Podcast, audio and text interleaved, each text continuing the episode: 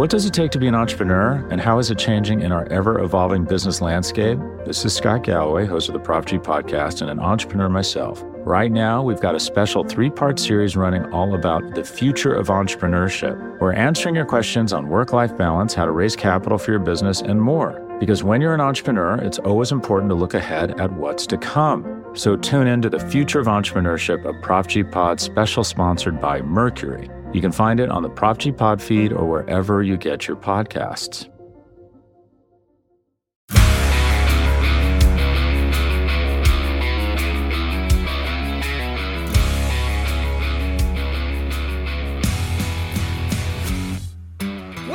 Welcome to the Daily Hammer, your daily news source when it comes to the Atlanta Braves as part of the Battery Power Podcast Network. My name is Sean Coleman. Hope wherever you are and wherever you are listening, you are having a wonderful start to your next holiday weekend, which of course is New Year's. Again, hope for everybody that is listening, all of Braves country and everybody in general. Hope your holidays continue to be happy and healthy for you, your friends, and your family. And thank you so much for joining us here on the Daily Hammer. Of course, the Daily Hammer, the Battery Power Podcast, and the podcast to be named later, all are a part of the Battery Power Podcast Network, which you can find at batterypower.com, at Battery Power SBN across all forms of social media, and free on all podcast platforms. Wherever you choose to listen, that's where we'll be for free. Just hit that subscribe button and you'll get the latest content when it comes to all of the great op- options through the Battery, Battery Power Podcast Network. My name is Sean Coleman. You can find me at StatsSAC on Twitter. When it comes to the Braves, here's the latest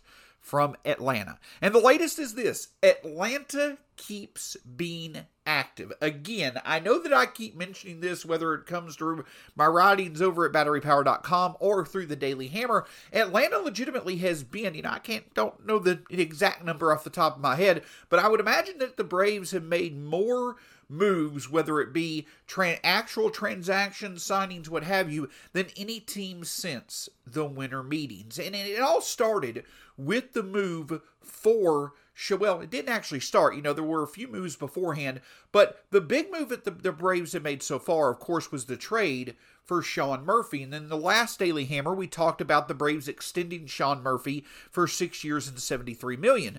But through the trade for Sean Murphy, the Braves also opened up some roster spots that they since have made moves to attempt to fill at least for the time being. We know that they went out and added, you know, infielder Corey Park. They added first baseman Lewin Diaz. They added they um, signed back Jackson Stephens to a split contract. They signed Jordan Luplow to a one-year, $1.4 million deal. And now they continue to make other moves to try to make their roster, at least in the present, as strong as possible. And that's exactly what we're going to discuss on today's Daily Hammer. Now, when the Braves made these moves to fill out the 40 man roster, they made moves for players who at the time are our organizational depth.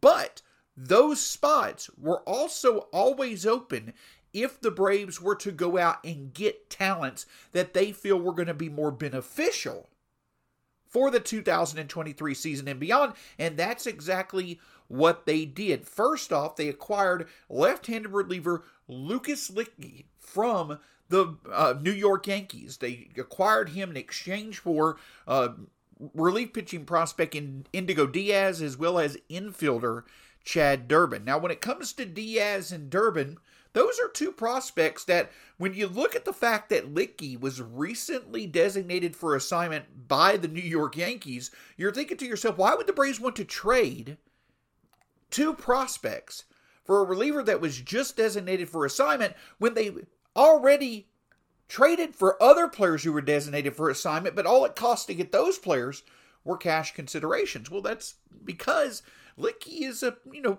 pretty good reliever who surprisingly was designated for assignment by the Yankees and the Braves found an opportunity to go get a reliever that they really like that matches their preferences when it comes to their bullpen.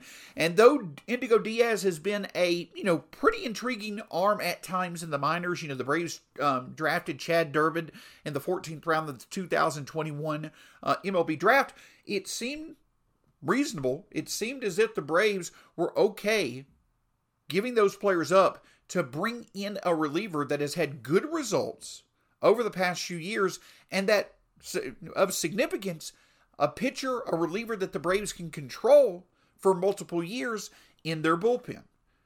Lucas Luetge is a is a pretty you know compelling story. You know, a reliever who had not pitched since 2015, at least at the major league level, before he came on with the New York Yankees in 2021. And he's reinvented himself, as we've seen, you know, some other pitchers do, such as, you know, Tyler Matzek, for instance, you know, in recent history with the Braves. But Luetge came on as a 34 year old last year with the Yankees and has produced very good results out of their bullpen as a left hander over the past two seasons in over 125 uh, innings pitched, Luetge has produced 133 strikeouts to only 32 walks.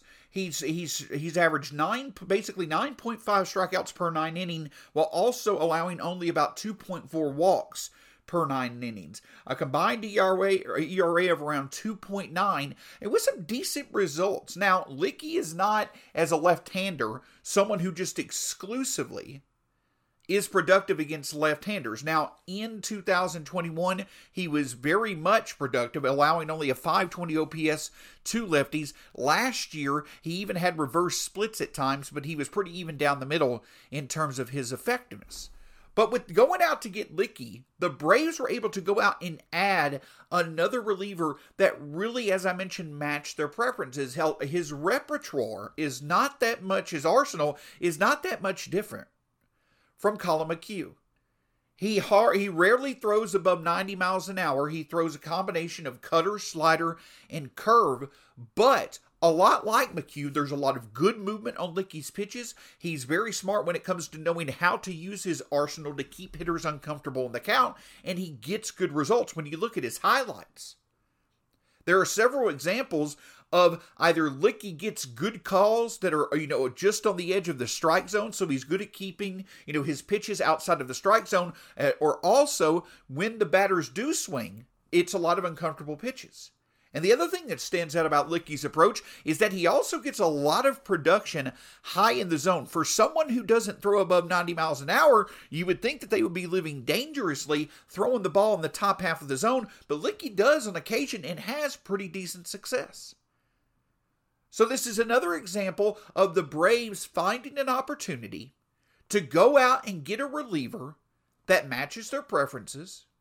We know that they have preferred to carry three lefties in the bullpen to kind of balance out the options that they have. In 2021, they had Tyler Matzek, they had AJ Minter, they had Will Smith. In 2022, for much of the year, they had Matzek, they had Dylan Lee, and they had Minter. Well, now Unfortunately, with Tyler Matzek out for the season with Tommy John surgery, Dylan Lee had a career year in 2022. AJ Minter has regained his position as one of the better left handed relievers in the bullpen or in the game.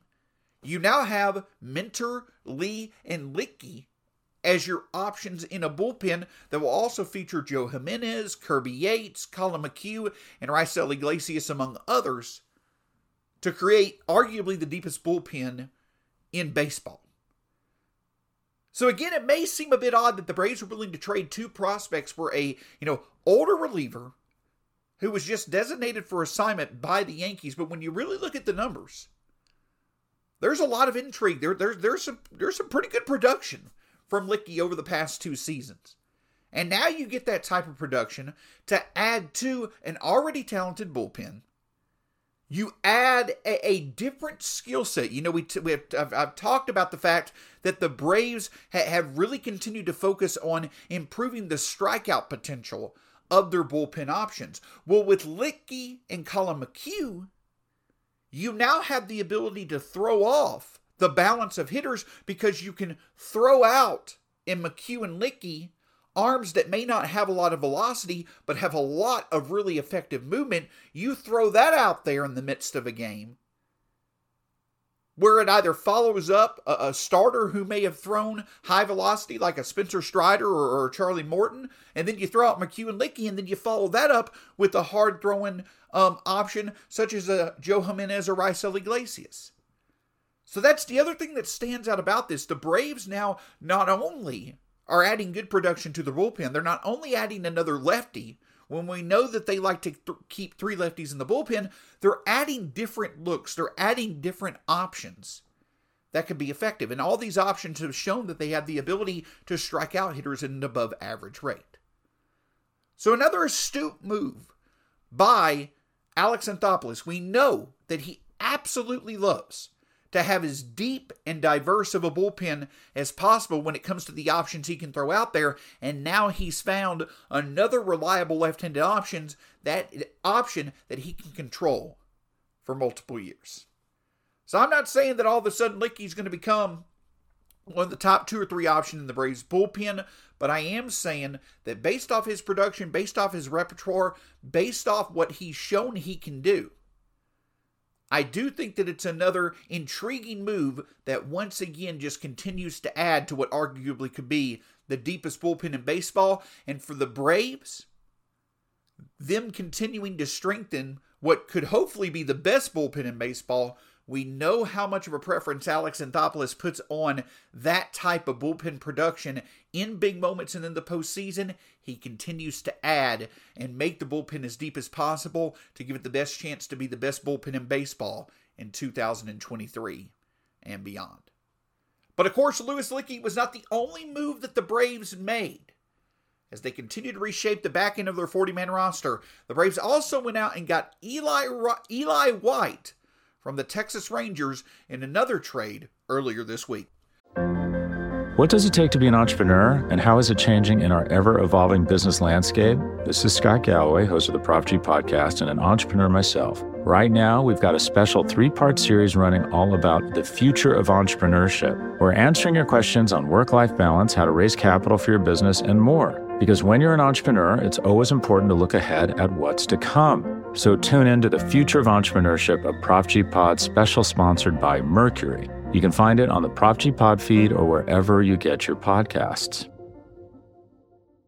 With threats to our nation waiting around every corner, adaptability is more important than ever. When conditions change without notice, quick strategic thinking is crucial. And with obstacles consistently impending, determination is essential in overcoming them. It's this willingness, decisiveness, and resilience that sets Marines apart. With our fighting spirit, we don't just fight battles, we win them. Marines are the constant our nation counts on to fight the unknown. And through adaptable problem solving, we do just that. Learn more at marines.com. So, the same night that the Braves acquired um, Lucas Luetge from the New York Yankees for actual minor leaguers, they went the more traditional route of acquiring, you know, a talent they at least were a bit intrigued by that had been designated for assignment by another club when they acquired outfielder Eli White from the Texas Rangers for cash consideration. Now, the White acquisition was along the lines of them acquiring um, Hoy Park from the Red Sox and, and Lewin Diaz, you know, earlier in the offseason. All of those three moves, including White, were for cash considerations. And again, just like Park, just like Diaz, the Braves made this move as organi- organizational depth. So like Park, who was designated for assignment when Eli White was acquired earlier this week, and like Lewin Diaz, who was designated for assignment when Luetge was acquired, just because the Braves have acquired White doesn't mean that he'll stick on the 40 man roster. But when you look at White, and as the Braves continue to, you know, make these moves to get organizational depth, the, the players that they get just get a bit more intriguing. And White is a, an especially intriguing player simply because of the fact that he is, has a very unique skill set that clearly offers value, but not in the easiest to fit ways on a potential 26 man roster. What I mean by that is this is that Eli White across 3 years in the majors so far in his career just simply has not hit. There's there's a lot of swing and miss. Uh, there's not a lot of hard contact. Um, there's not a lot of consistency. There just is really not much to work with at all. He hasn't been that unlucky. He, he, the results that he has produced are, are, about in line with the expected results. There's just not a lot of positive value when Eli White makes contact. And the unfortunate thing is, is that is that he doesn't make you know too much to begin with. He strikes out at a high rate, doesn't hit the ball hard, and and doesn't you know have a a contact ability to make up for it, at least so far in his career. So when it comes to, so there's a reason why the Rangers, who of course are a team that, you know, in terms of comparing them to the Braves, certainly need as many position players as possible. There's a reason why the Rangers designated White for assignment was because across three major league seasons, he just has not yet figured out how to be a productive option at the plate. But one thing that's intriguing about his game is how fast he truly is.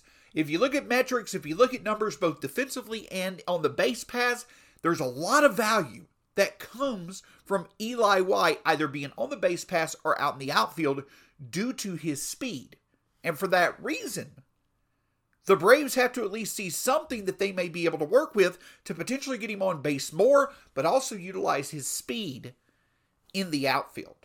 And that's something that we've continued to see, you know, a bit more, you know, attention paid to by the Braves, both in terms of, you know, upping their defense potentially, but also maybe adding a bit more punch to their bench when it comes to defensive options and when it comes to speed options. We know that Guillermo Heredia, who, you know, has left to play, you know, baseball overseas, we know that the reason why the Braves had him on the roster was because of his ability as a late inning option defensively. Well, that is a role that Eli White could certainly feel if he were to have a, a decent to good spring training, if he, you know, maintains his spot on the 40 man roster. So, this is the type of move to potentially find a bench option, and that Eli White could add that same type of, you know, could fill that same role that Guillermo Heredia did as a defensive option out in the outfield and be a plus defender in that role, but also, again, with the rule changes coming that are going to make things more advantageous for base stealers, Eli White could be a very, very good weapon to use late in games as a pinch runner, as a potential option to steal a base, what have you.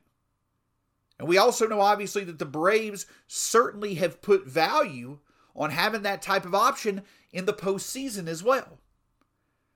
So, yes, with Eli White, there's a lot of there, there's some intrigue in his game. Unfortunately, at least offensively, it's very limited, and that's probably what also keeps him from playing the field that much. He's very limited on what he can do at the plate. But when he's on base, when he's in the outfield, there's clear value that Eli White offers. And so if the Braves are to work with him and they see what they like, if you were to see how much they valued Guillermo Heredia, let's make no mistake, Guillermo Heredia was valued for other reasons besides his playing on the field. He was valued because of just how positive and how wonderful of a teammate he was. Not selling White short on that aspect of things, but in terms of actual value on the baseball field, you could potentially find an upgrade in Eli White over what you had in Guillermo, Guillermo Heredia, in that you're going to get the defense but you're also in a time where it's more valuable, potentially going to get some positive value on the base pass with his running. So I know that I like to speak up these additions. I know at the end of the day, the Braves could sit here and move on from Eli White tomorrow, and it wouldn't surprise anybody. But this is a move that shows that the Braves are continuing from multiple angles to value defense and also continue to boost their overall ability to have speed on the base pass to take advantage of the new advantages that base runners have.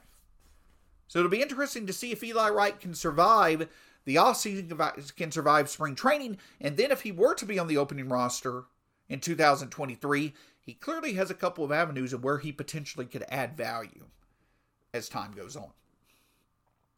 But of course, we continue to talk about the moves that the Braves are making and they're continuing to make moves on the margins, and that's perfectly fine. We know that Alex Anthopoulos excels with those moves on the margin. But there still remains the opening at shortstop, and as I discussed on Tuesday, I do feel that there's at least I feel there's a very good option that the Braves opening day shortstop is not currently in the organization. But if you recall back when myself and Stephen Tolbert did the emergency podcast when we were discussing Dansby Swanson signing with the Cubs, we talked about some trade options. We talked about, you know, potential options that the Braves could go out and get to replace Dansby Swanson that not only could, you know, be replacements for 2023, but also possibly beyond that. And one name that I know I have mentioned, I know that it's been written about over at batterypower.com, but infielder Ha-Seong Kim from the San Diego Padres, who was a very, very admirable replacement for Fernando Tatis Jr. when he went down with injury and then, of course, had this suspension. But a report yesterday came out that the Padres could be open to trading both Kim as well as center fielder Trent Grisham. Now, Trent Grisham, he's an intriguing option, but he's a defensive first left handed hitting outfielder who, yeah, if you wanted to trade for him and put him out in left field, overall, he could potentially be your most valuable outfielder out in left field that you have, but a lot of his value is in defense. And we know he and, we know that he's a two-time Gold Glover in center field. The what it would take to trade for Trent Grisham probably would not make sense for the Braves because they already have a highly productive offensive and defensive center fielder in Michael Harris II entrenched in center field for years to come. So don't get me wrong, Trent Grisham would be an intriguing option for the Braves to go get. I just don't know if the value is there to trade for him. I don't know if it would make sense to pay what it would cost to get him when you wouldn't likely play him in center field. He probably has more value for other teams that would put him in center field. But with Kim, you certainly do have an intriguing option that you could control for multiple years. You have excellent potential in the field. I mean, gold glove, gold glove level potential if he were to play a full season. He's someone that can at least show competence at the plate. And he definitely could add to the Braves' continued theme of trying to have as strong a defense up the middle, with the shift no longer being an option in 2023, plus having a player that, again, at least could be competent at the plate. But the thing about it is this is that when we talk about these two-way options, when we talk about, you know, we talk about it with Sean Murphy, how good he is defensively, and the fact that he has more potential offensively. With Kim, I think that it's fair to make the argument he probably has a bit more value as a defender than as an offensive player, though he's, you know, decent at times offensively. The problem is, is that with him being, you know, not necessarily the problem, but the reality is, with him being that type of two-way option and with him having multiple control, again, while he seems to be one of the best options, one of the most sensible options, or best gets for the Braves to fill their shortstop positions, what is going to be the cost to get him?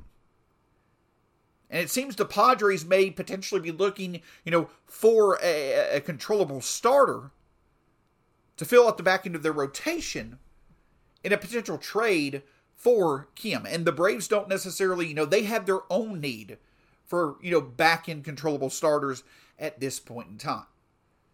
So, in terms of the fit, I find it hard to believe there are many other options on the trade market that are better than Kim to fill the Braves' need at shortstop. But the thing is, is that I don't necessarily know if the Braves have better options than what other teams can offer to intrigue the Padres to trade Kim to the Braves. Definitely think it's an option that the Braves can look into, but at the end of the day, I don't necessarily know if the Braves will have what it will take to get Kim from the Padres. But that that remains probably one of the biggest narratives moving forward of this offseason. In the fact that we've not seen that many notable trades. As a matter of fact, thinking about all the moves throughout the offseason, Sean Murphy has been one of the bigger trades that we've seen so far this year. But the trade market could become, you know, with the free agent market now, you know, being, you know, a little less intriguing with all the names that have signed, perhaps the trade market becomes a bit more intriguing as we go into the new year. And with that being the case, the Braves certainly could make moves to upgrade their overall options in left field, and they certainly could make a move to try to get a shortstop to fill the void, you know, at the shortstop position with Dansby Swanson now in Chicago. So while Kim may not necessarily be that attainable of an option, while Trent Grisham probably is not, you know, a, a sensible option for the Braves, the point is, is that the Braves likely will continue to have discussions to find something that's out there potentially that could make sense. And if that's on the trade market, though the Braves don't have a lot to offer, they still may be able to get creative in offering something that makes sense to get at least another intriguing talent at a position of need. I don't necessarily think that the Braves are going to do something just completely out of left field and trade a player that, you know, obviously has significant value to them, that unexpectedly they're, you know, moving on from to fill other needs. I don't necessarily think we're going to see that big of a move or that creative of a move. But it'll be interesting to see if the Braves can put together a trade package once again to go get a player who, you know, is not someone that people would consider a, consider a star, not someone that, you know, has been, you know, highly productive for multiple years. But perhaps in a player like Kim, the Braves could go out and get a player who can offer two-way value and that once he arrives in Atlanta, the Braves could make him offer even more value as time goes on. So again, nothing out there connecting the Braves to Kim as an option. But with their obvious opening at shortstop, and with the fact that Kim showed a lot of, you know, intriguing potential as a shortstop last year, it's a sensible fit. Again, it's just not that easy to find how the Braves could potentially offer. Now, I'm sure they could put together a package that could get Kim from the Padres, but is it a package they'd be willing to pay? Because you know for sure other teams are going to be interested in Kim as well. A lot of fun things to talk about when the major league team team you cover is active. And even if we're talking about players who may not necessarily be on the roster once the Braves season start, these moves do continue to show where the Braves are focusing their attention, and as time goes on, it's going to become, you know, more and more obvious what the Braves are looking to do when it comes to making the moves that they want to make to put the best 26 players out on the field to try to give them the best shot at a title in 2023. Can't thank you enough for joining us here on the Daily Hammer. Of course, you can find the Daily Hammer, the Battery Power Podcast, and the Road to Atlanta Podcast all at batterypower.com at batterypowersbn and free on all forms of on all podcast platforms wherever you listen for free that's where we'll be just hit that subscribe button and you'll get the latest content when it's available. My name's Sean Coleman. It's always a pleasure to be with you. You can find me at StatsSAC on Twitter. Until next time, a very, very happy new year to everyone. Go Braves, and we'll talk to you in 2023 here on the Daily Hammer.